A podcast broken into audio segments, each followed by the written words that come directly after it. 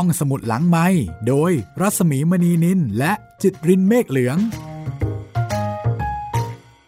สวัสดีค่ะ ได้เวลาเปิดทำการของห้องสมุดหลังไม้อีกครั้งหนึ่งแล้วนะคะ กลับมาพบกับเราสองคนค่ะ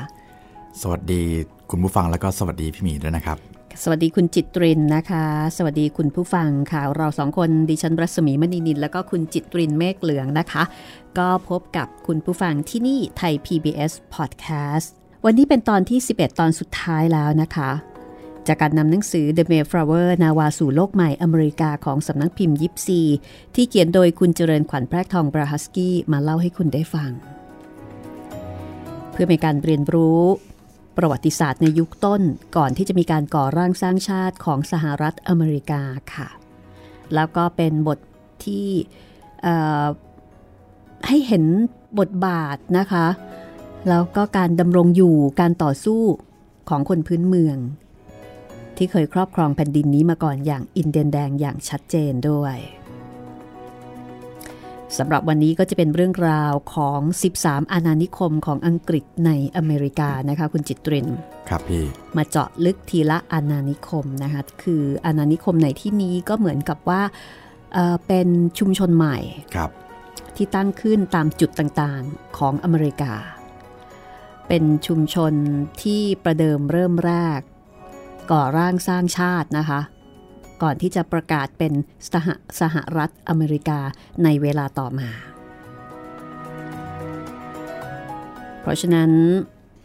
สหรัฐอเมริกาประกอบขึ้นด้วยอะไรบ้าง ด้วยอาณานิคมอะไรบ้าง เดี๋ยววันนี้เราจะลองมาทำความรู้จักกันนะคะ แบบง่ายๆเข้าใจง่าย ๆเลยครับ คุณผู้ฟังที่ติดตามรายการห้องสมุดหลังใหม่นะคะ ท่านที่อาจจะเพิ่งมาฟังเป็นครั้งแรก อย่าเข้าใจผิดนะคะว่าเราเป็นรายการสารคดี อันนี้เป็นครั้งแรกเลยนะคะ ที่เรานำเอาสารคดี เอาประวัติศาสตร์ในลักษณะของสารคดีเนี่ยมาอ่านให้ฟังกัน ใช้คำว่าอ่านเลยก็แล้วกัน เพราะว่าเราเล่าค่อนข้างน้อย เป็นเรื่องใหม่สำหรับพวกเราและก็สำหรับผู้ฟังด้วย ก็สลับสับเปลี่ยนบรรยากาศบ้างนะคะ แต่ว่าโดยทั่วไปห้องสมุดหลังใหม่ เราจะนำวรรณกรรมทั้งวรรณกรรมสำหรับผู้ใหญ่ แล้วก็วรรณกรรมสำหรับเด็กวรรณกรรมเยาวชนมาถ่ายทอดให้คุณได้ฟังกัน ทั้งของไทยทั้งของต่างประเทศนะคะ ซึ่งสาขาใหญ่ของเราต้องมาที่นี่เลยค่ะ ที่เว็บไซต์ไทย PBS นะคะ ครับผมเว็บไซต์ไทย PBS podcast com นะครับแล้วก็ยังมีสาขาย่อยอีก เยอะเลย เยอะเลยทางแอปพลิเคชันไทย PBS podcast ครับ แอปพลิเคชัน podcast อื่น ๆ ครับทั้งทาง Google Apple Podbean แล้วก็ Spotify แล้วก็ทาง YouTube ครับ ต้องเป็น YouTube Channel ไทย PBS Podcast เท่านั้นนะครับ ค่ะ เสียงจะดีใสกิ๊งฟังสบายหูนะคะและที่สำคัญถูกต้อง ถูกต้อง ถูกลิขสิทธิ์นะคะสำคัญที่สุดครับพี่ อันนี้ฟังอย่างสบายใจเลย แล้วถ้าเกิดว่าต้องการจะติดต่อสื่อสารกับทางรายการกับพวกเรานะคะ ก็สามารถ inbox มาได้จาก 3 เพจด้วยกันค่ะ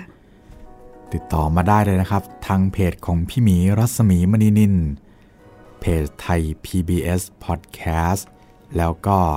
ทาง YouTube นะครับ ก็คอมเมนต์ไว้ใต้คลิปที่คุณผู้ฟังฟังหรือชมได้เลยครับผม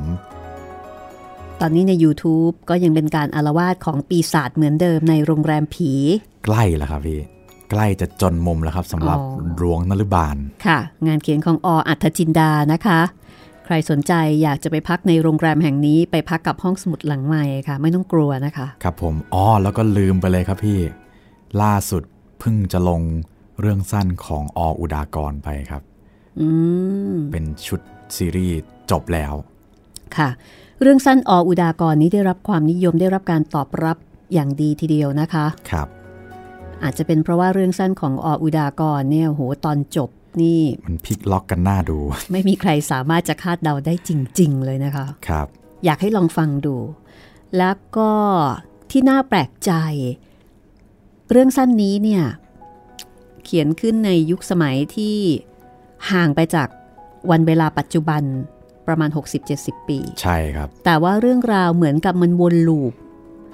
มาคล้ายๆกันยังไงก็ไม่รู้นะคะ ในหลาย ๆ เรื่องโดยเฉพาะเเรื่องของความเห็นต่างทางการเมืองนะคะ ความขัดแย้งทางความคิด คนรุ่นเก่า คนรุ่นใหม่ ลองไปฟังดูนะคะในหลาย ๆ เรื่องเนี่ยยังคงมีประเด็นเหล่านี้ เพราะฉะนั้นประเด็นที่เกิดขึ้นนี่ไม่ใช่เรื่องใหม่เลยนะคะ เพียงแต่ว่าเนื้อหาที่ถกกันเนี่ยมันอาจจะแตกต่างกันไปบ้างเท่านั้นเอง ลองไปฟังจากเรื่องสั้นของออุดากรดูนะคะครับแต่ที่สำคัญมันสนุกด้วย อาจจะมีคนสงสัยหลายคนว่า เอ๊ะทำไม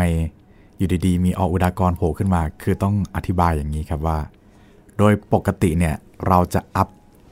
ตอนทุกตอนทุกวันตอนเช้า6โมงเช้าอยู่แล้วครับ แต่ว่า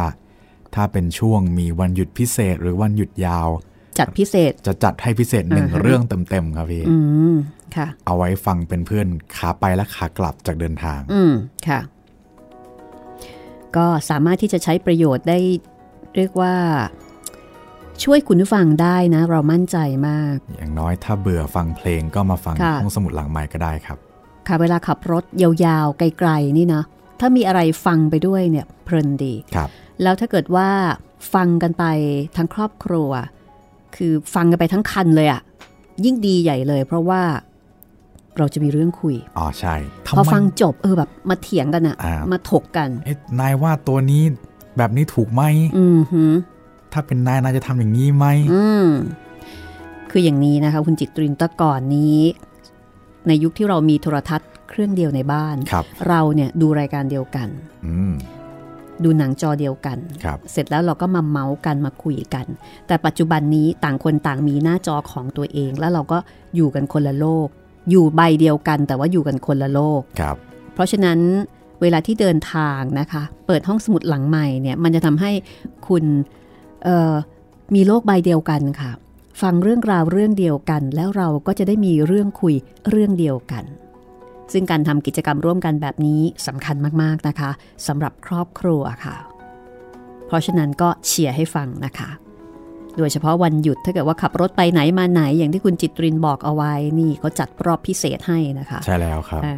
วันหยุดยาวต่อไปก็รอรุ้นกันนะครับว่าค่ะจะเป็นเรื่องอะไร อือฮึแต่วันนี้เดี๋ยวกลับมาที่ ประวัติศาสตร์อเมริกากันก่อนเลยกันละกันนะคะ วันนี้อยู่ในส่วนของภาคผนวกค่ะ เรื่องราว 13 อาณานิคมของอังกฤษในอเมริกา ถ้าพร้อมแล้ว เราไปอเมริกากันแบบไม่ต้องกลัวโควิดกันเลยค่ะ ไปเลยค่ะ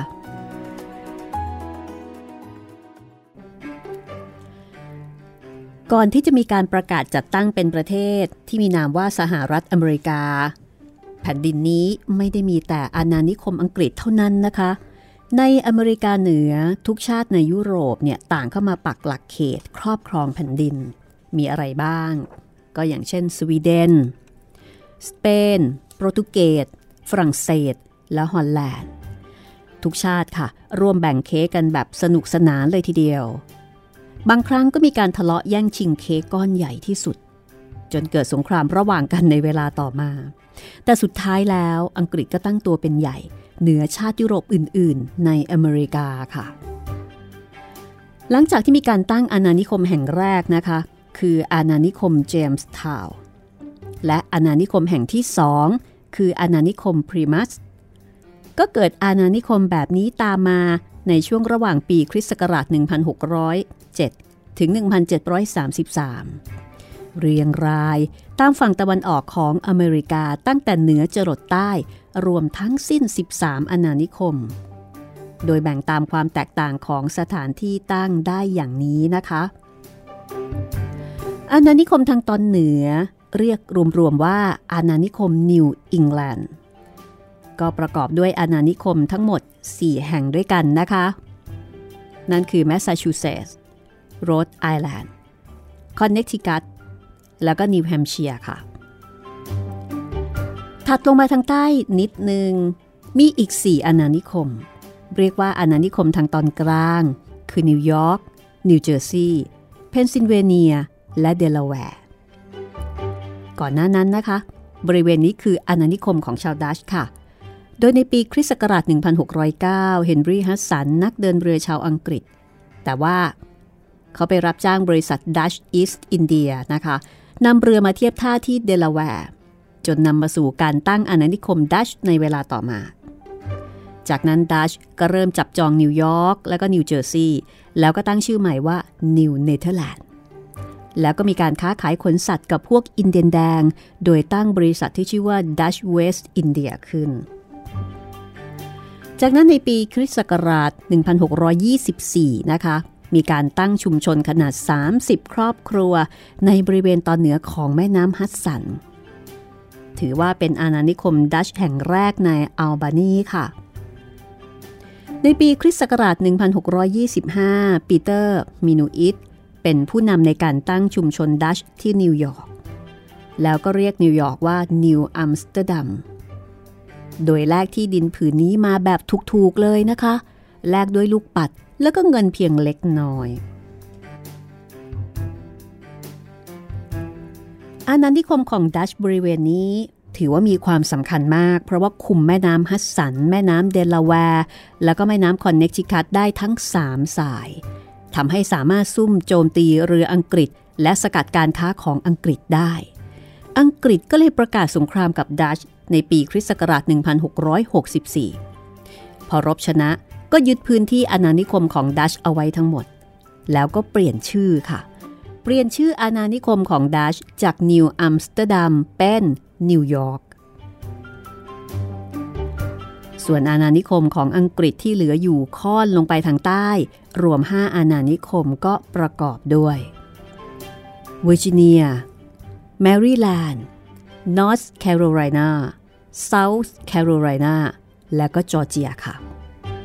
นี่คือเรื่องราวของอาณานิคมทั้งหมดโดยภาพรวมนะคะ ทีนี้เดี๋ยวเราจะไปเจาะทีละอาณานิคม เริ่มจากอาณานิคมเจมส์ทาวน์ในปีคริสต์ศักราช 1607 ค่ะ ครับสำหรับอาณานิคมเจมส์ทาวน์ก็เป็นอาณานิคมอังกฤษแห่งแรก บนแผ่นดินอเมริกานะครับ ก่อตั้งขึ้นเมื่อปีคริสต์ศักราช 1607 ในบริเวณที่เป็นรัฐเวอร์จิเนียในปัจจุบัน ส่วนแม่น้ำสายหลัก ได้รับการขนานนามว่าแม่น้ำเจมส์ เพื่อเป็นเกียรติแก่พระเจ้าเจมส์ที่หนึ่งแห่งอังกฤษ จากนั้นก็เรียกบริเวณนั้นว่าเจมส์ทาวน์ในระยะแรก ชาวอาณานิคมก็ยังไม่สามารถปรับตัวให้เข้ากับสภาพภูมิอากาศหนาวจัดได้ แถมยังประสบปัญหาขาดแคลนอาหาร เมื่อถึงฤดูใบไม้ผลิปีถัดมา ก็ปรากฏว่า เหลือชาวอาณานิคมอยู่ในเจมส์ทาวน์แค่ 40 คนเท่านั้นเอง จึงมีการนำผู้อพยพมาตั้งบ้านเรือนเพิ่มในเจมส์ทาวน์เรื่อยๆ ผู้นำชุมชนเวลานั้นก็คือกัปตันจอห์นสมิธแม้ว่าชาวอาณานิคมจะล้มตายเป็นจำนวนมากนะครับ เพราะว่ายังไม่ชินสภาพภูมิอากาศ แล้วก็ขาดแคลนอาหาร แต่เมื่อปรับตัวได้แล้ว ก็เริ่มมีการตั้งชุมชนเพิ่มขึ้น ตามลำน้ำเจมส์แล้วก็เรียกทั้งอาณานิคมนี้ว่า อาณานิคมเวอร์จิเนีย ในระยะแรก การปกครองชาวอาณานิคม ก็ขึ้นกับบริษัทเวอร์จิเนีย แต่ภายหลังพระเจ้าเจมส์ที่หนึ่งเห็นว่าการค้ายาสูบได้กำไรงาม ก็เลยยกเลิกกฎบัตรที่เคยทำไว้กับบริษัทเวอร์จิเนีย แล้วก็โอนมาอยู่ในความดูแลของกษัตริย์แทน จากอาณานิคมเจมส์ทาวน์นะคะ ซึ่งเป็นอาณานิคมแห่งแรก ลองมาดูเรื่องราวของอาณานิคมพลีมัธในปีคริสต์ศักราช 1620 ค่ะ เมื่อวันที่ 6 กันยายน คริสต์ศักราช 1620 พวกพิวริตัน ซึ่งต่อมา เปลี่ยนชื่อเรียกตัวเองว่าพิลกริมส์แล้วก็ผู้โดยสารอื่นๆ รวม 102 คน โดยสารเรือเมย์ฟลาวเวอร์นะคะจากท่าเรือพลีมัธมุ่งหน้าสู่อาณานิคมเจมส์ทาวน์แต่ว่าไปโดนพายุซัดจนมาเทียบฝั่งทางตอนเหนือ หลังจากที่พยายามหาทำเลที่เหมาะสมในการตั้งอาณานิคม ก็ตกลงสร้างชุมชนใหม่ บนดินแดนของอินเดียนแดง ที่เคยเป็นเผ่าพาทักเซต เพียงแต่ว่าในเวลานั้น อินเดียนแดงเผ่านี้เสียชีวิตยกเผ่าด้วยโรคระบาด ทีนี้ในระหว่างที่อยู่บนเรือเมย์ฟลาวเวอร์พวกพิลกริมส์และผู้โดยสารอื่น ๆ 41 คน ก็ประชุมค่ะ เลือกผู้ว่าการรัฐคนแรก แล้วก็มีการเซ็นสัญญาเมย์ฟลาวเวอร์ดังนั้นนะคะ ก็อาจจะกล่าวได้ว่าการจัดตั้งอาณานิคมพลีมัธเริ่มต้นตั้งแต่ยังไม่ขึ้นฝั่ง ผู้ว่าการอาณานิคมคนแรกคือจอห์นคาร์เวอร์ค่ะ แล้วก็มีวิลเลียมบริวสเตอร์เป็นผู้นำทางศาสนา มีกัปตันไมส์สตันดิชเป็นผู้บังคับบัญชาการทางการทหาร หลังจากฤดูหนาวแรกในอาณานิคมพรีมัส ชาวอาณานิคมก็เจ็บป่วยล้มตายลงครึ่งหนึ่งค่ะ จากร้อยสองคนเหลือแค่ 51 คนเท่านั้น แล้วก็มีพวกอินเดียนแดง เผ่าโพคาโนเคตซึ่งมีหัวหน้าเผ่าชื่อว่าแมสซาซอยด์ส่งอินเดียนแดงสองคนนะคะ คือซาโมเซตแล้วก็สควอนโตที่เราเล่าไปแล้ว มาเป็นล่ามแล้วก็เป็นครูสอนเพาะปลูกให้กับชาวอาณานิคม เมื่อถึงฤดูเก็บเกี่ยว ปรากฏว่าพืชผลอุดมสมบูรณ์ ชาวอาณานิคมทั้ง 51 คน แล้วก็อินเดียนแดง เผ่าโพคาโนเคตอีก 90 คน ก็เลยฉลองวันขอบคุณพระเจ้า ติดต่อกันถึง 3 วัน 3 คืน ความสัมพันธ์ระหว่างอินเดียนแดงเผ่าโพคาโนเคตและก็ชาวอาณานิคมพลีมัธยาวนานถึง 50 ปีค่ะ จนกระทั่งเมตาโคมหรือว่าคิงฟิลิป ลูกชายของแมสซาซอยด์ขึ้นมาเป็นหัวหน้าเผ่า นั่นล่ะค่ะ จึงเกิดสงครามกับชาวอาณานิคมพลีมัธ ก็จบสิ้นมิตรภาพที่เคยยั่งยืนยาวนานมาถึง 50 ปีไปอย่างน่าเสียดาย ต่อไปเป็นอาณานิคมแมสซาชูเซตส์นะครับ ปีคริสต์ศักราช 1630 นอกจากพวกพิวริตันที่เรียกตัวเองว่าพิลกริมส์สร้างอาณานิคมแห่งที่สองหรือว่าอาณานิคมพลีมัธแล้ว ก็ยังมีพวกพิวริตันจากอังกฤษ มาลงหลักปักฐานในอเมริกา แล้วก็สร้างอาณานิคมเพื่อพวกพิวริตันขึ้น นั่นก็คืออาณานิคมแมสซาชูเซตส์แต่ก่อตั้งหลังจากอาณานิคมพลีมัธราว 10 ปี คือก่อตั้งในปีคริสต์ศักราช 1630 ในปีคริสต์ศักราช 1628 ก็มีพิวริตันที่ชื่อว่าจอห์นเอนดิคอต นำพวกพิวริตันมาตั้งชุมชนที่เมืองซาเลม และในเวลาใกล้เคียงกัน จอห์นวินทรอปก็ก่อตั้งบริษัทแมสซาชูเซตส์เบย์โดยมีจุดมุ่งหมายในการอบพยพพวกพิวริตันให้มาตั้งอาณานิคมในอเมริกา ปีต่อมาพระเจ้าชาร์ลส์ที่หนึ่งแห่งอังกฤษ มอบกฎบัตรในการครอบครองดินแดน ที่เรียกว่าแมสซาชูเซตส์ในนิวอิงแลนด์ โดยที่รัฐบาลอังกฤษจะไม่แทรกแซง ในปีคริสต์ศักราช 1630 จอห์นวินทรอปจึงนำชาวพิวริตัน 1,000 คนจากอังกฤษ โดยใช้เรือโดยสารทั้งหมด 11 ลำ มุ่งหน้ามาสู่โลกใหม่ โดยตั้งชุมชนที่บอสตัน แล้วก็เรียกชื่ออาณานิคมนี้ว่าแมสซาชูเซตส์เบย์อาณานิคมแมสซาชูเซตส์เบย์เปรียบเสมือนบ้านแห่งที่สองของพวกพิวริตัน ที่หลบภัยศาสนาจากแผ่นดินเกิด มีการจัดตั้งสภาพิวริตัน แล้วก็ให้สิทธิ์ทางการเมืองแก่พวกที่เป็นพิวริตันเท่านั้น จะไม่ให้สิทธิ์ใด ๆ ต่อชาวอาณานิคมที่ไม่ได้เป็นพิวริตัน ทำให้ชาวอาณานิคมที่นับถือคริสต์นิกายอื่นไม่พอใจ จึงแยกตัวออกไปตั้งอาณานิคมใหม่ เช่นโรดไอแลนด์ คอนเนตทิคัต และนิวแฮมเชียร์ในเวลาต่อมา ในปีคริสต์ศักราช 1684 พระเจ้าชาร์ลส์ที่สองก็ยกเลิกกฎบัตรแก่บริษัทแมสซาชูเซตส์เบย์ เพราะว่าชาวอาณานิคม ลักลอบค้าขายกับสเปนและฝรั่งเศส ระหว่างปีคริสต์ศักราช 1684 ถึง 1691 อาณานิคมนี้อยู่ในการควบคุมของกษัตริย์อังกฤษ แต่ในปีคริสต์ศักราช 1691 พระเจ้าวิลเลียมที่ 3 ก็มอบกฎบัตรคืนแก่บริษัท และให้อาณานิคมพรีมัส เป็นส่วนหนึ่งของอาณานิคมแมสซาชูเซตส์ซึ่งเปลี่ยนชื่อตามบริษัทที่เรียกสั้นๆว่า บริษัทแมสซาชูเซตส์โดยตัดคำว่าเบย์ออกไป อาณานิคมแมสซาชูเซตส์จึงปกครองอาณานิคมพลีมัธ นับแต่นั้นเป็นต้นมา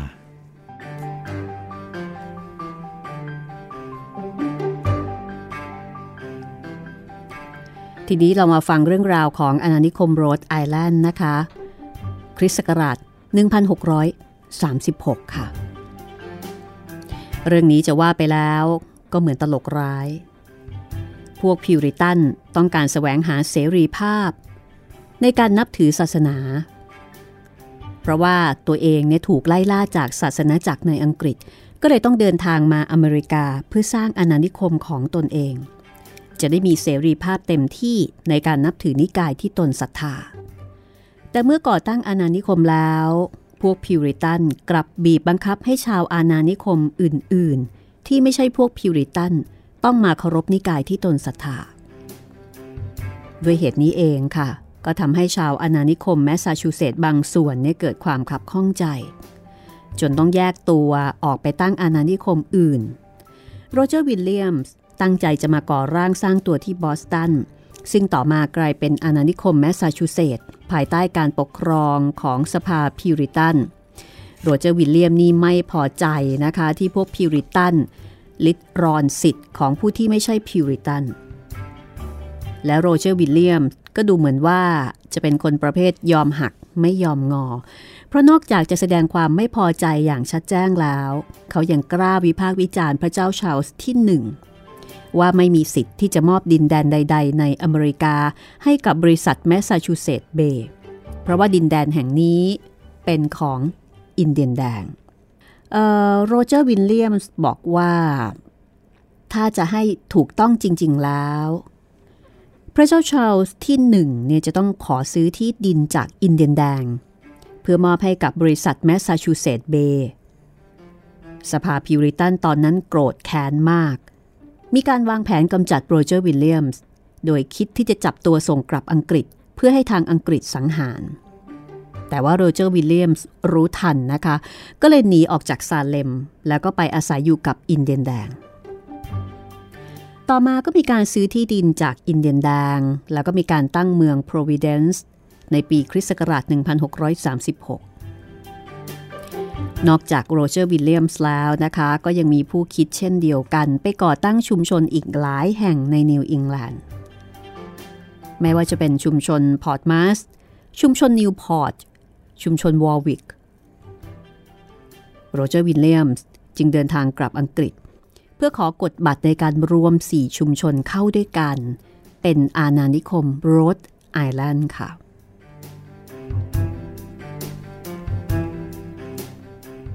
ต่อมาเป็นอาณานิคมคอนเนตทิคัตนะครับ ปีคริสต์ศักราช 1636 สภาพิวริตันก็จำกัดสิทธิ์ชาวอาณานิคมแมสซาชูเซตส์ที่ไม่ได้เป็นพิวริตันก็ทำให้ชาวอาณานิคมบางส่วนไม่พอใจ นอกจากโรเจอร์วิลเลียมส์ที่ออกมาก่อตั้งอาณานิคมโรดไอแลนด์แล้ว ก็ยังมีโทมัสฮุกเกอร์ แยกไปตั้งชุมชนใหม่ทั้งตอนใต้ของอาณานิคมแมสซาชูเซตส์ซึ่งก็คือชุมชนวินด์เซอร์ ชุมชนฮาร์ตฟอร์ด และชุมชนเวเทอร์สฟิลด์แล้วรวมทั้ง 3 ชุมชนเป็นอาณานิคมคอนเนตทิคัตในปีคริสต์ศักราช 1636 ในปีคริสต์ศักราช 1638 พวกพิวริตัน ก็ก่อตั้งชุมชนนิวเฮเวนทำให้ชุมชนเล็กๆ รอบนอก เข้ามารวมกันอยู่ที่ชุมชนนิวเฮเวนเกิดอาณานิคมนิวเฮเวนจอห์นวินทรอปจูเนียจึงเดินทางกลับอังกฤษ เพื่อทูลขอกฎบัตรในการรวบรวมสองอาณานิคม คืออาณานิคมนิวเฮเวน และอาณานิคมคอนเนตติคัตเข้าด้วยกัน ทั้งสองอาณานิคมรวมกันเป็นอาณานิคมคอนเนตติคัตในปีคริสต์ศักราช 1665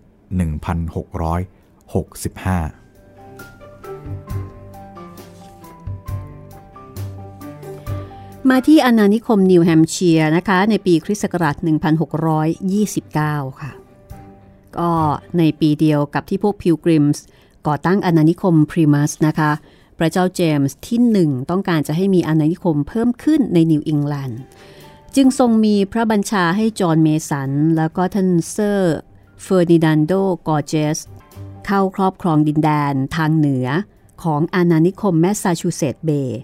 ซึ่งปัจจุบันก็คือรัฐเมน เวอร์มอนต์ และก็นิวแฮมเชียร์ทั้งคู่แบ่งพื้นที่ออกเป็นสองส่วนนะคะ จอห์นเมสัน ปกครองนิวแฮมเชียร์และก็เวอร์มอนต์ เรียกพื้นที่ส่วนนี้ว่านิวแฮมเชียร์ชาวอาณานิคมนิวแฮมเชียร์ค่อนข้างเสรีนะคะ ในการนับถือศาสนา เพราะว่าไม่ใช่พวกพิวริตัน ส่วนท่านเซอร์เฟอร์ดินานโดก็ปกครองพื้นที่ที่เป็นรัฐเมนในปัจจุบัน แต่ปัญหาของอาณานิคมนี้คืออากาศหนาวจัดกว่าทุกพื้นที่ในทวีปอเมริกา จะยกเว้นก็แค่อะแลสกานะคะ เพราะฉะนั้นจึงแทบไม่มีใครอยากมาตั้งรกรากถิ่นฐานที่อาณานิคมนี้เท่าไหร่นัก ในปีคริสต์ศักราช 1640 ค่ะ พระเจ้าชาลส์ที่หนึ่งจึงโอนอาณานิคมนิวแฮมเชียร์ทั้งสองส่วนไปขึ้นกับสภาพิวริตันในอาณานิคมแมสซาชูเซตส์เบย์นะคะ แล้วก็ต่อมาค่ะ ในปีคริสต์ศักราช 1680 พระเจ้าชาลส์ที่ 3 ก็แยกอาณานิคมนิวแฮมเชียร์ออกจากการปกครองของสภาพิวริตัน แล้วให้อยู่ภายใต้การปกครองของกษัตริย์แห่งอังกฤษแทนค่ะ ยังเหลือเรื่องราวของอาณานิคมนิวยอร์ก อาณานิคมนิวเจอร์ซีย์ อาณานิคมเพลซินเพนซิลเวเนียนะคะแหมเริ่มลิ้นพันกันมั่วตัวละคราวนี้ อาณานิคมเดลาแวร์ อาณานิคม แมรี่แลนด์นะคะอาณานิคมนอร์ทแคโรไลนาและก็เซาท์แคโรไลนาและอาณานิคมจอร์เจีย เดี๋ยวทั้งหมดนี้นะคะ ไปติดตามฟังกันต่อ ในช่วงที่2ของห้องสมุดหลังใหม่ค่ะ ห้องสมุดหลังไม้โดยรัสมีมณีนินและจิตรินเมฆเหลือง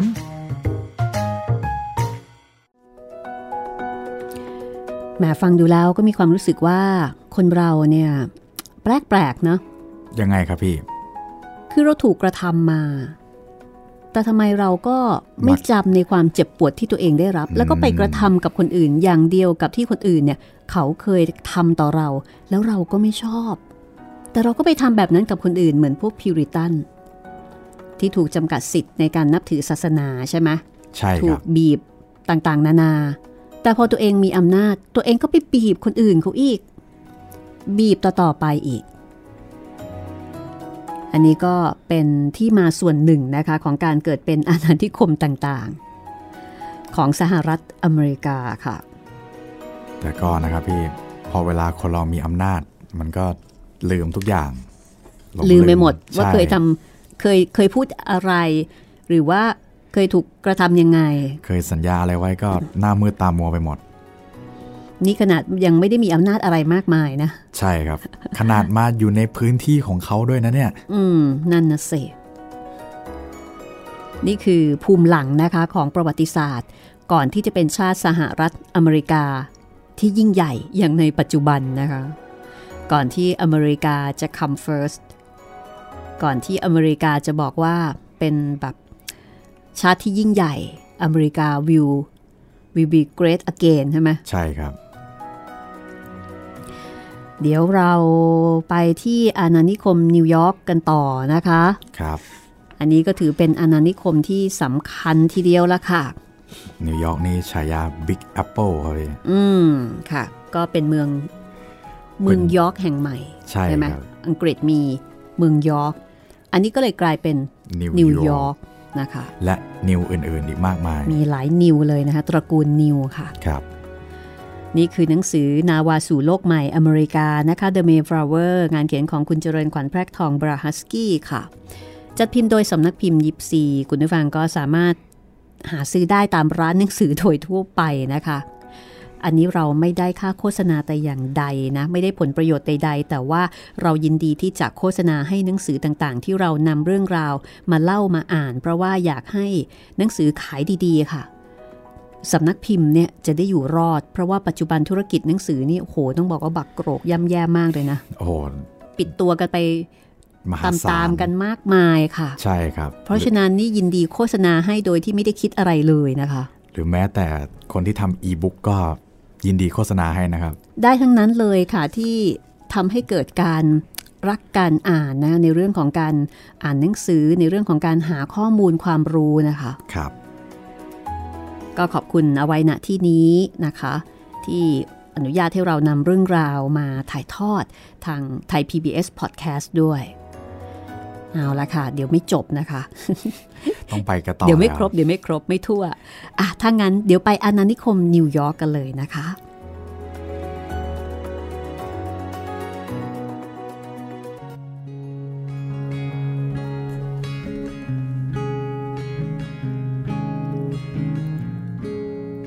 มาที่อาณานิคมนิวยอร์กค่ะอาณานิคมสำคัญ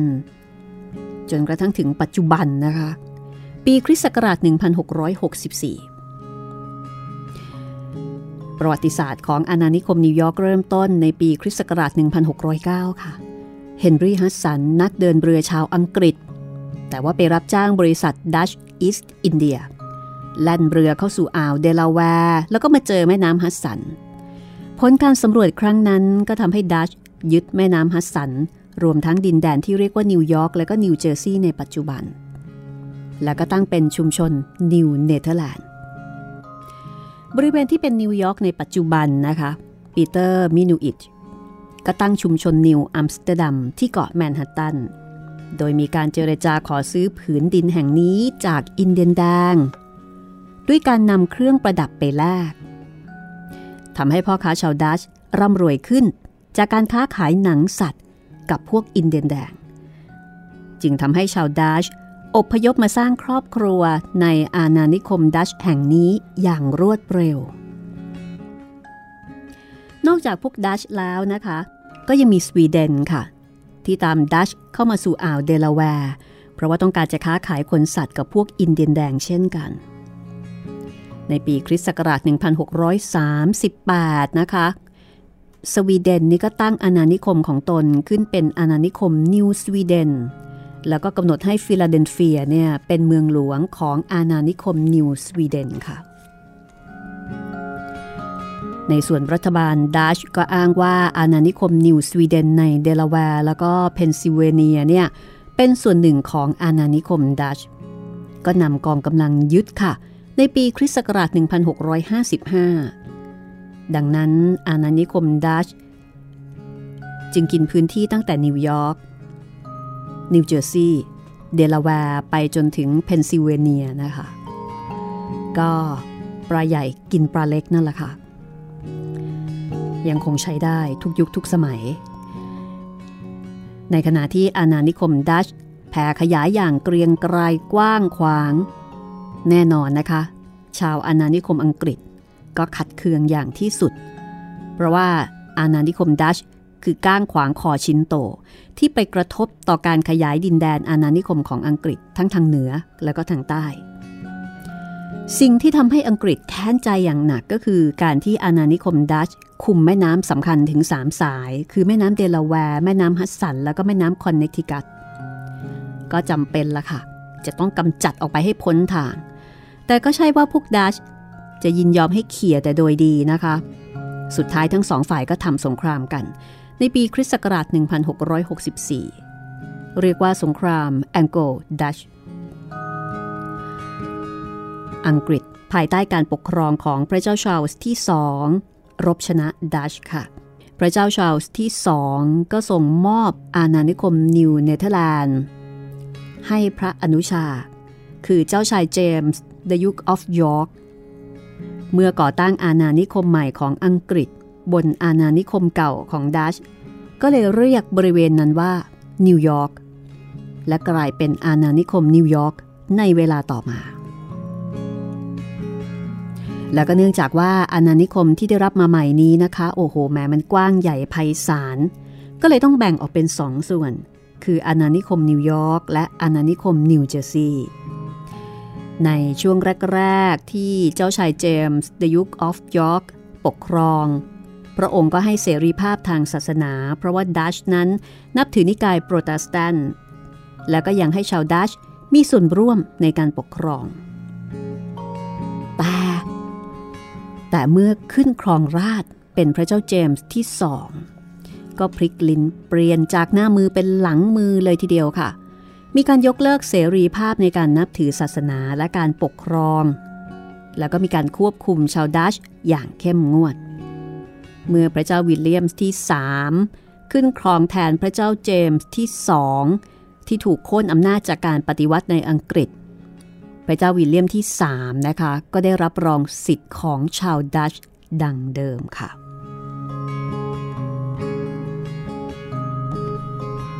ต่อมาเป็นอาณานิคมนิวเจอร์ซีย์นะครับ คริสต์ศักราช 1665 ในปีคริสต์ศักราช 1665 เจ้าชายเจมส์ The Duke of York ก็ยกดินแดนที่ได้รับมาให้พระสหายสองคน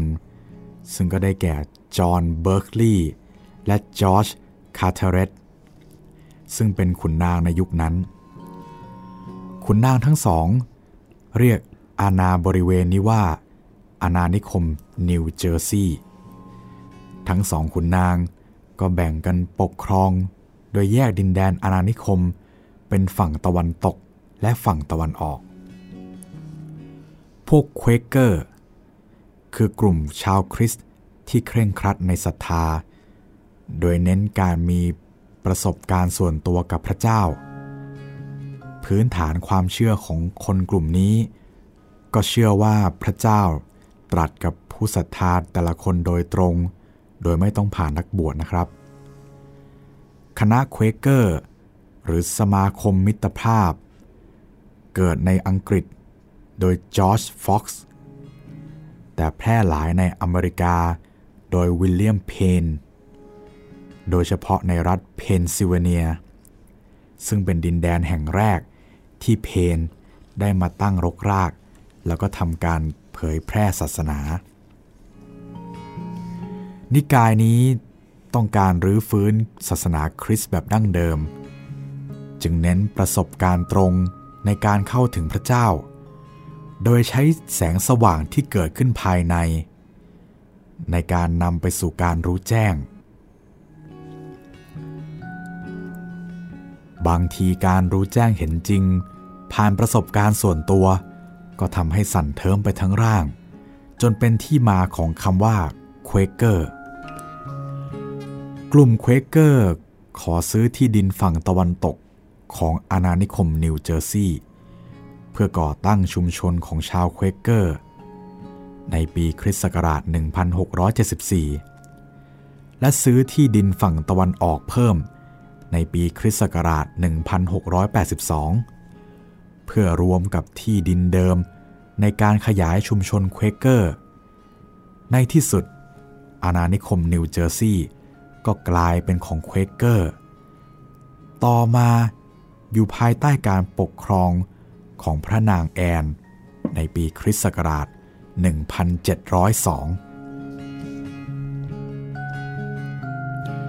มาที่อาณานิคมเพนซิลเวเนียกันบ้างนะคะ ในปีคริสต์ศักราช 1682 ค่ะ เมื่อพระเจ้าชาร์ลส์ที่สองส่งมอบดินแดนฝั่งตะวันตกของแม่น้ำเดลาแวร์ให้กับวิลเลียมเพนเพื่อเป็นการใช้หนี้แก่วิลเลียม ในปีคริสต์ศักราช 1681 เพราะว่าพระเจ้าชาร์ลส์ที่สองนั้นติดหนี้พ่อของวิลเลียมเพนนะคะ เมื่อได้รับที่ดินผืนนี้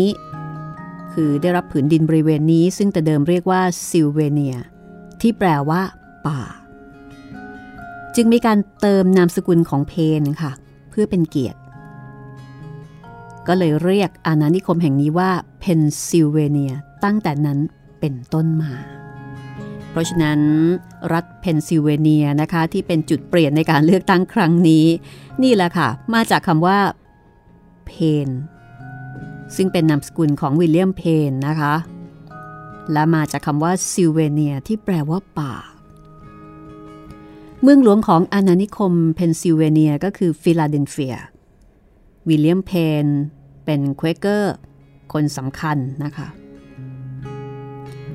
จึงปรารถนาให้อาณานิคมนี้เป็นอาณานิคมของพวกเควเกอร์ แล้วก็ยังเปิดโอกาสให้กับผู้ยากไร้ได้เข้ามาทำมาหากินในอาณานิคมนี้ โดยให้ถือครองที่ดิน 40 เอเคอร์ต่อ 10 ดอลลาร์ ซึ่งนับว่าถูกมาก วิลเลียมเพนให้เสรีภาพในการนับถือศาสนานะคะ และเขาก็ผูกมิตรกับอินเดียนแดง ต่อมาในปี 1692 พระเจ้าวิลเลียมที่ 3 ค่ะ เกิดระแวงวิลเลียมเพน เพราะว่าเป็นสหายสนิทกับพระเจ้าเจมส์ที่สองที่ถูกโค่นล้ม จึงยกเลิกกฎบัตรแก่วิลเลียมเพน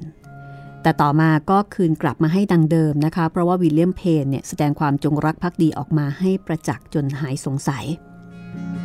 นี่คือ อาณานิคมเพนซิลเวเนียค่ะ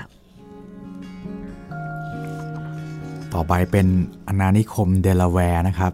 คริสต์ศักราช 1683 บริเวณที่ตั้งอาณานิคมเดลาแวร์ คือพื้นที่เดิมของอาณานิคมสวีเดน เมื่อครั้งที่วิลเลียมเพนได้รับที่ดินอันเป็นอาณานิคมเพนซิลเวเนีย จากพระเจ้าชาลส์ที่สองก็ตระหนักว่าอาณานิคมเพนซิลเวเนีย ไม่มีทางออกสู่ทะเล เพราะว่ามีนิวเจอร์ซีย์ขวางกั้น หากต้องการออกสู่มหาสมุทรแอตแลนติก ก็ต้องผ่านอ่าวเดลาแวร์ นั่นก็หมายความว่าจะต้องครอบครองอาณานิคมเดิมของสวีเดนด้วย วิลเลียมเพนจึงเดินทางกลับอังกฤษเ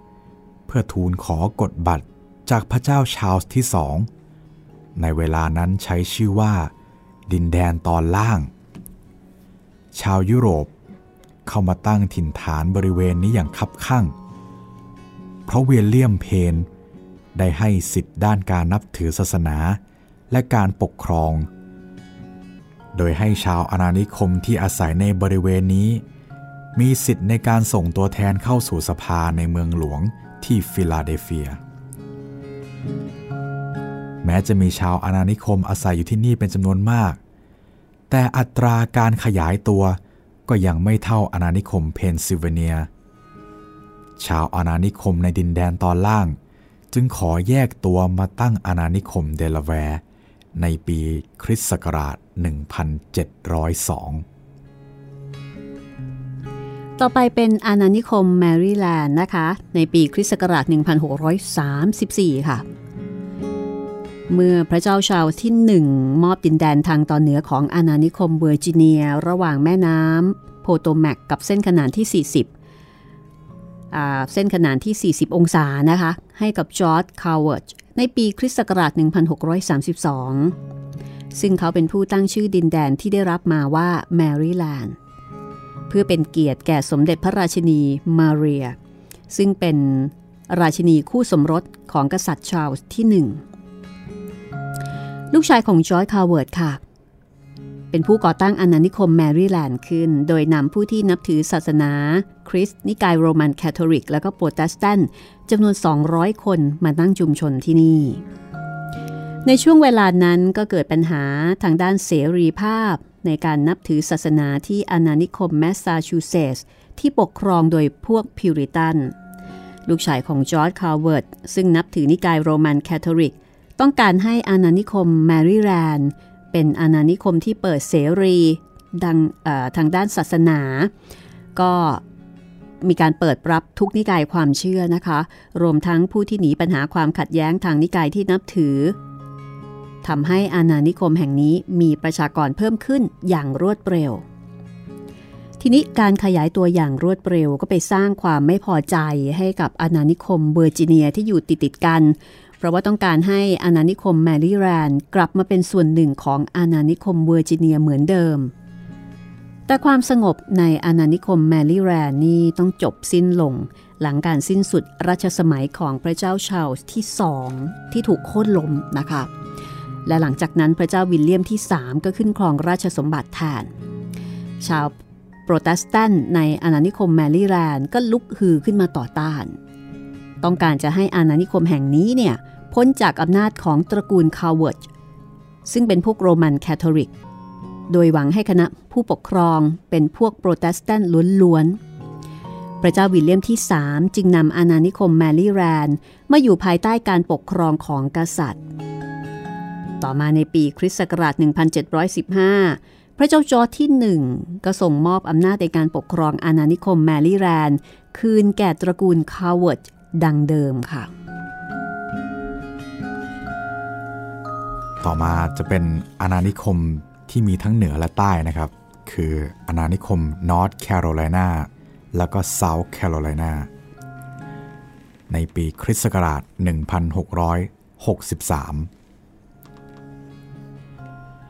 พระเจ้าชาร์ลส์ที่หนึ่งแห่งอังกฤษ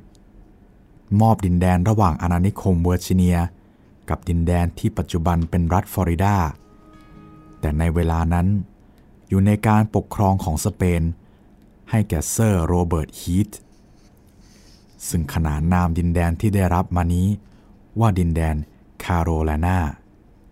หรือมีความหมายว่า แผ่นดินของชาร์ลส์ ในปีคริสต์ศักราช 1629 ทั้งนี้พระเจ้าชาลส์ที่หนึ่งก็ต้องการให้เซอร์โรเบิร์ตฮีทก่อตั้งอาณานิคมขึ้นที่นั่น แต่ไม่ประสบผลสำเร็จ เมื่อพระเจ้าชาลส์ที่สองขึ้นครองราชสมบัติ จึงมอบหมายให้ขุนนาง 8 คน มาดูแลอาณานิคมแห่งนี้ และเปลี่ยนชื่ออาณานิคม เป็นแคโรไลนาทั้งตอนเหนือของอาณานิคม มีชาวอาณานิคมจากเวอร์จิเนีย เข้ามาจับจองที่ทำกินอยู่ก่อนแล้ว จึงตั้งเมืองอัลเบอร์มา เป็นเมืองหลวง ส่วนทางใต้ของอาณานิคมแคโรไลนาขุนนางทั้ง 8 ก็ตั้งเมืองชาวตันอาณานิคมนี้ปลูกข้าวเป็นหลักครับ โดยใช้แรงงานทาสผิวดำแม้ว่าขุนนางปกครองถึง 8 คน แต่โชคไม่เข้าข้างชาวอาณานิคมแคโรไลนานัก เพราะว่าขุนนางทั้ง 8 มุ่งกอบโกยผลประโยชน์เข้าตนเอง จนไม่ใส่ใจประโยชน์สุขของชาวอาณานิคม ชาวอาณานิคมแคโรไลนาทางใต้เดือดร้อนอยู่เสมอครับ เพราะว่าเจอการรุกรานของฝรั่งเศสและสเปน ในระหว่างปีคริสต์ศักราช 1702 ถึงปี 1713 แถมพ่วงด้วยการก่อกวนของอินเดียนแดง ในปีคริสต์ศักราช 1715 ถึง 1718 ทำให้ชาวอาณานิคม ลุกฮือกันต่อต้านขุนนางทั้ง 8 ในปีคริสต์ศักราช 1719 จนพระเจ้าจอร์จที่หนึ่ง จึงยกเลิกกฎบัตรแก่ขุนนางทั้ง 8 แล้วก็นำเข้ามาอยู่ในการปกครองของกษัตริย์ ส่วนขุนนางทั้ง 8 นั้น ก็ถวายอาณานิคมแคโรไลนาทางตอนเหนือ แก่กษัตริย์ด้วยเช่นกัน ไม่ใช่เพราะว่าสำนึกผิดแต่อย่างใดนะครับ หากแต่ตระหนักดีว่าไม่สามารถกอบโกยผลประโยชน์ได้อีกต่อไปแล้ว จึงถวายคืน ดังนั้น อาณานิคมนี้ จึงอยู่ในการปกครองของกษัตริย์อังกฤษ ตั้งแต่ปีคริสต์ศักราช 1729 เป็นต้นมา มาถึงสุดท้ายอาณานิคม จอร์เจียค่ะ คริสต์ศักราช 1733 อังกฤษในศตวรรษที่ 18 นั้นนะคะ ผู้ที่ติดหนี้ติดสินจะต้องถูกจับเข้าคุกค่ะ ด้วยเหตุนี้ จึงเกิดอาณานิคมแห่งสุดท้ายในอเมริกาที่สร้างขึ้นมาเพื่อเป็นทางออกในเรื่องนี้ เจมส์ออกเลทรฟนะคะ เห็นใจคนที่ต้องเข้าคุก เพราะว่าเป็นหนี้ก็เลยคิดก่อตั้งอาณานิคมในอเมริกา เพื่อที่จะนำผู้ที่เป็นหนี้มาไว้ที่นี่แทนการติดคุกที่อังกฤษ อีกทั้งยังสามารถสร้างเนื้อสร้างตัวใหม่ในอาณานิคมด้วย ในปีคริสต์ศักราช 1732 พระเจ้าจอร์จที่ 2 ค่ะ ก็มอบกฎบัตรให้ปกครองพื้นที่แคโรไลนาทางตอนใต้แล้วก็ฟลอริดา ซึ่งตอนนั้นเป็นอาณานิคมของสเปน โดยให้ครอบครองเป็นเวลา 21 ปีทั้งนี้ก็เพื่อให้อาณานิคมที่จะให้ผู้ติดหนี้มาอยู่เนี่ยเป็นแดนกันชนระหว่างอังกฤษกับสเปนในอเมริกา อาณานิคมแห่งสุดท้ายนี้เรียกว่าอาณานิคมจอร์เจียค่ะ พื่อเป็นเกียรติแก่พระเจ้าจอร์จที่สองผู้มอบกฎบัตรให้กับตระกูลออกเลโทฟ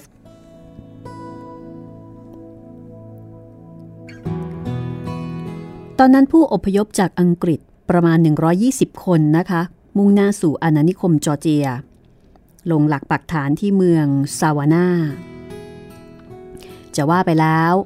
การมาเป็นชาวอาณานิคมจอร์เจีย ก็ดีกว่าติดคุกอยู่ในอังกฤษมาก เพราะว่าจอร์เจียเป็นดินแดนที่มีภูมิประเทศสวยงาม อากาศก็ไม่หนาวจัด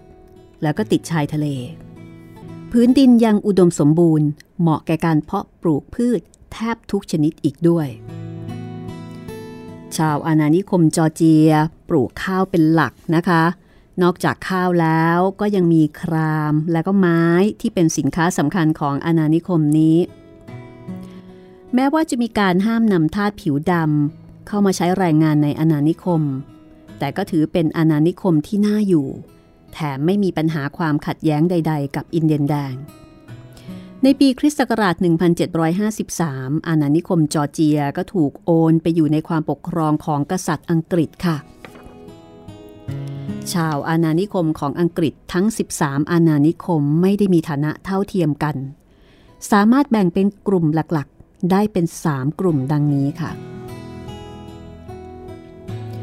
กลุ่มแรกคือกลุ่มที่ใหญ่ที่สุด คือกลุ่มเกษตรกร แต่กลุ่มนี้ก็ไม่ได้หมายความว่าจะยากจนทุกคนนะคะ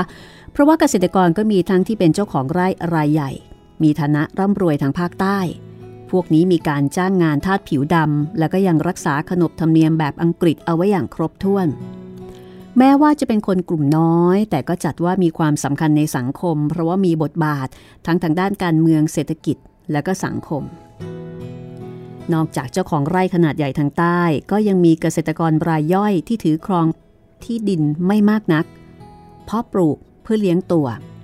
โดยไม่มีทาสหรือมีแค่ไม่กี่คนเพื่อช่วยงานในไร่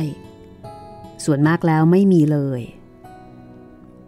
พวกนี้จะอยู่ทางอาณานิคมฝั่งเหนือ มีความคิดอิสระ แล้วก็ไม่ยึดติดกับประเพณีดั้งเดิมของอังกฤษมากนัก กลุ่มที่สองเนี่ยคือพวกชาวเมืองนะคะ ในยุคอาณานิคมปีคริสต์ศักราช 1607 ถึง 1775 เมืองที่ใหญ่ที่สุดคือฟิลาเดลเฟีย รองลงมาคือนิวยอร์ก บอสตัน แล้วก็บัลติมอร์ ชาวเมืองก็ถือเป็นกลุ่มที่สามารถผสมผสานโลกเก่าแล้วก็โลกใหม่ได้อย่างลงตัว คือผสานความเป็นอังกฤษและอเมริกันเพื่อประสานประโยชน์ในการดำเนินชีวิตและการค้า ชาวเมืองตามอาณานิคมเหล่านี้อาศัยอยู่ในเมืองใหญ่นะคะ แล้วก็ยังแยกย่อยได้อีก 3 กลุ่ม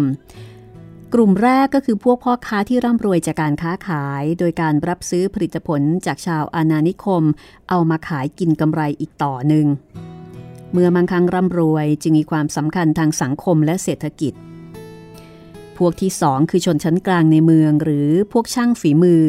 ที่มักทำงานที่บ้านหรือว่าตามร้านเล็กๆ ในเมือง ส่วนพวกที่สามคือชนชั้นล่างหรือว่าพวกคนรับใช้นอกจากเกษตรกรและชาวเมืองแล้วก็ยังมีกลุ่มที่3คือพวกคนชายขอบ พวกนี้ถือเป็นนักบุกเบิกและก็นักผจญภัยอย่างแท้จริงค่ะ ถือเป็นอเมริกันรุ่นแรกที่ไม่ยึดติดกับขนบธรรมเนียมใด ๆ จากโลกเก่า คนกลุ่มนี้ทั้งหญิงและชายมุ่งหน้าเผชิญโชคทางตะวันตก เพราะว่าตอนนั้น ยังไม่มีใครบุกเบิกไปถึง นอกจากอินเดียนแดงเจ้าของแผ่นดินดั้งเดิม คนชายขอบเหล่านี้ล่ะค่ะ จึงรักอิสระเสรีภาพมากกว่าอื่นใด จึงไปตั้งชุมชนของตนเองในพื้นที่ห่างไกลและเป็นนายของตัวเอง นี่คือเรื่องราวของอาณานิคมทั้ง 13 แห่งนะคะ 13 อาณานิคม ก่อนที่จะเกิดมีประเทศที่ชื่อว่า สหรัฐอเมริกาค่ะ ซึ่งหลาย ๆ อาณานิคมก็กลายเป็นชื่อรัฐในปัจจุบันเนาะพี่ ใช่ค่ะ ก็เป็นชื่อรัฐที่เราคุ้นหูกันดีนะคะ ครับ ทั้งชื่อที่มาจากชื่อของพวกอินเดียนแดงชื่อที่มีฐานมาจากเมืองเดิมในอังกฤษใช่ไหมคะ แล้วก็ใช่เติมครับนิวยอร์กนิวเข้าไป หรือบางทีก็มีการเติมชื่อบุคคลที่มีความสำคัญเข้าไปอย่างเพนซิลเวเนีย แคโรไลนาอะไรพวกนี้ครับแต่เพนซิลเวเนียเนี่ยเออ อันนี้ก็เพิ่งทราบเหมือนกันนะคะเพิ่งทราบว่าเหมือนกันนะซิลเวเนียนี่แปลว่าป่านะ ครับ แล้วเออเพนนี่เป็นชื่อคน ชื่อคน เออ ป่าของคุณเพนเขา นี่เป็นอะไรกับคุณชอนเพนหรือเปล่าครับเนี่ย นั่นน่ะสิ สะกดเหมือนกันด้วย ครับ นี่คือเรื่องราวจากหนังสือนาวาสู่โลกใหม่อเมริกา The Mayflower นะคะ ที่คุณเจริญขวัญแพรกทองบราฮัสกี้ เขียนขึ้นแบบง่ายๆ เป็น a short history นะคะ ของอเมริกาก่อนการประกาศเป็นประเทศสหรัฐอเมริกา อย่างที่เป็นอยู่ในปัจจุบันค่ะ จัดพิมพ์โดยสำนักพิมพ์ยิปซีนะคะ ขอบคุณเอาไว้ณที่นี้ค่ะ คุณสามารถที่จะติดตามฟังรายการย้อนหลังนะคะ ทั้งหมดนี้มีอยู่ด้วยกันเนี่ย11 ตอน ใช่แล้ว 11 ตอนครับ พอดีพอดีเลยนะคะ ครับผมค่ะฟังย้อนหลังได้ทางเว็บไซต์ไทย PBS podcast com นะครับ แอปพลิเคชันไทย PBS podcast แล้วก็แอปพลิเคชัน podcast อื่นๆนะครับ ทาง Google Podcast Apple Podcast Podbean และ Spotify แล้วก็ใน YouTube หวังว่าจะได้ลงในเร็วๆนี้นะครับ วันนี้เราสองคนลาไปก่อนค่ะ สวัสดีครับ สวัสดีค่ะ